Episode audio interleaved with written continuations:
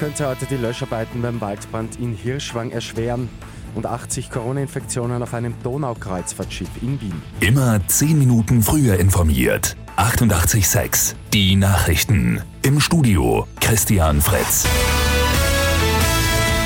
Die Löscharbeiten in Hirschwang an der Rax gehen auch heute weiter und für heute ist starker Wind prognostiziert. Ein Überspringen der Flammen auf die Rax muss verhindert werden.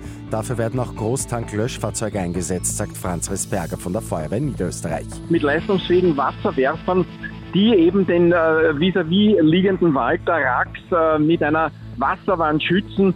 Laut Feuerwehr ist der Waldbrand der größte, den es je in Österreich gegeben hat. In Wien sitzen derzeit fast 180 Menschen auf einem Donaukreuzfahrtschiff aus Deutschland fest. 80 sind positiv auf das Coronavirus getestet worden. Alle Menschen an Bord sind jetzt in Quarantäne. Das Schiff ist aus Passau nach Wien gekommen. Jetzt liegt es bei der Schleuse Nussdorf vor Anker. Weitere Details sind bislang nicht bekannt.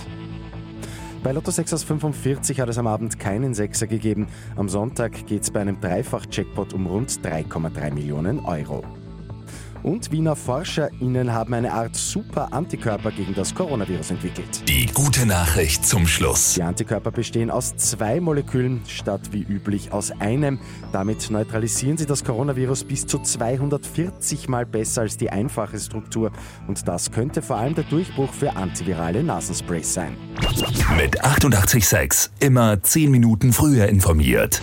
Weitere Infos jetzt auf Radio 886 AT.